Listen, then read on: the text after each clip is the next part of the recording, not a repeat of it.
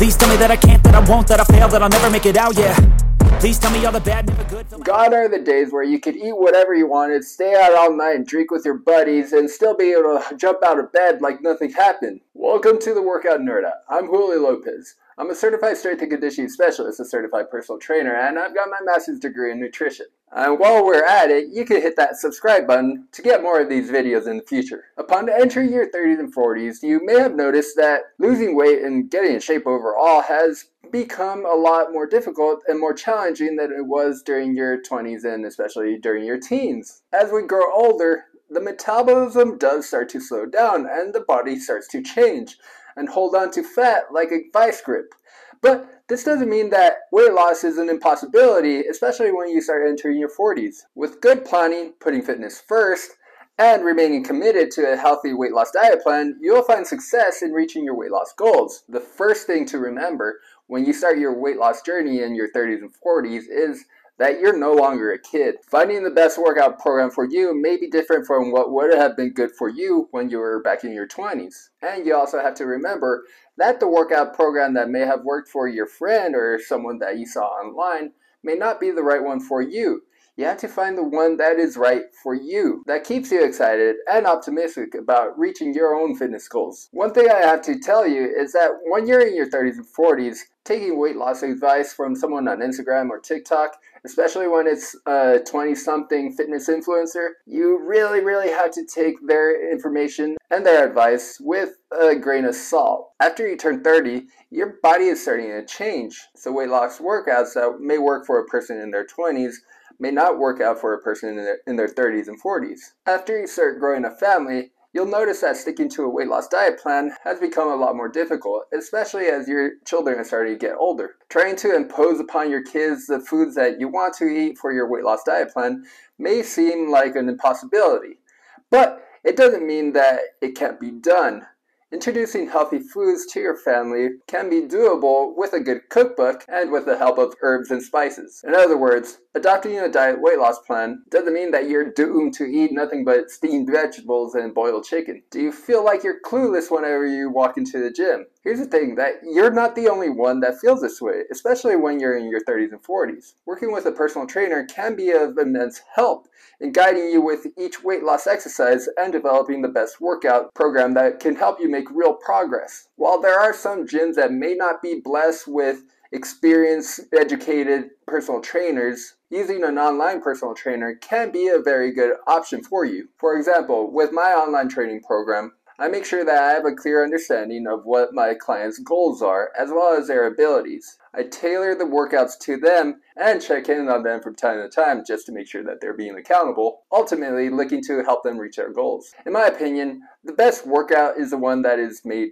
just for you, you can look at workouts that are in magazines and in books. They can help, but if it's tailored just for you, the possibility of you reaching your own goals will be greater. For the longest time, it was believed that the best weight loss exercise was to do heavy cardio because cardio burns more calories at a higher rate than weight training. The best advice I can give you is to put more thought into the future than the now.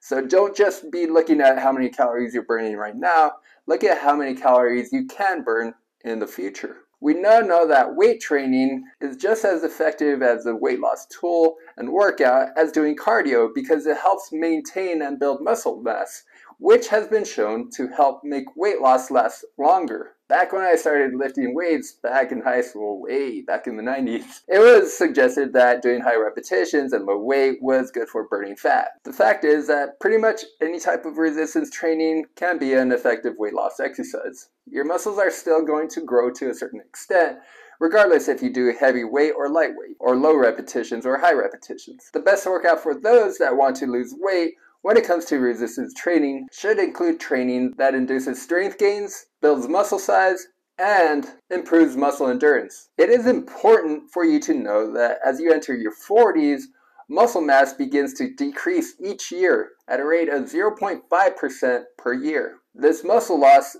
increases going into your 50s at 1 to 2% per year.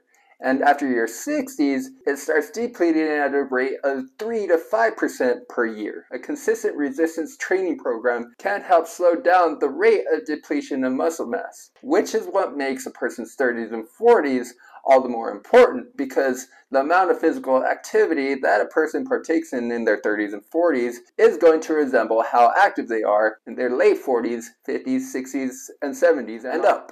Is it possible to lose weight and gain muscle at the same time? What we know is that a weight loss plan must result in a caloric deficit, which means more calories are burned than consumed. Since burning calories strictly through exercise is actually pretty inefficient, the weight loss diet plan must be well designed to be effective.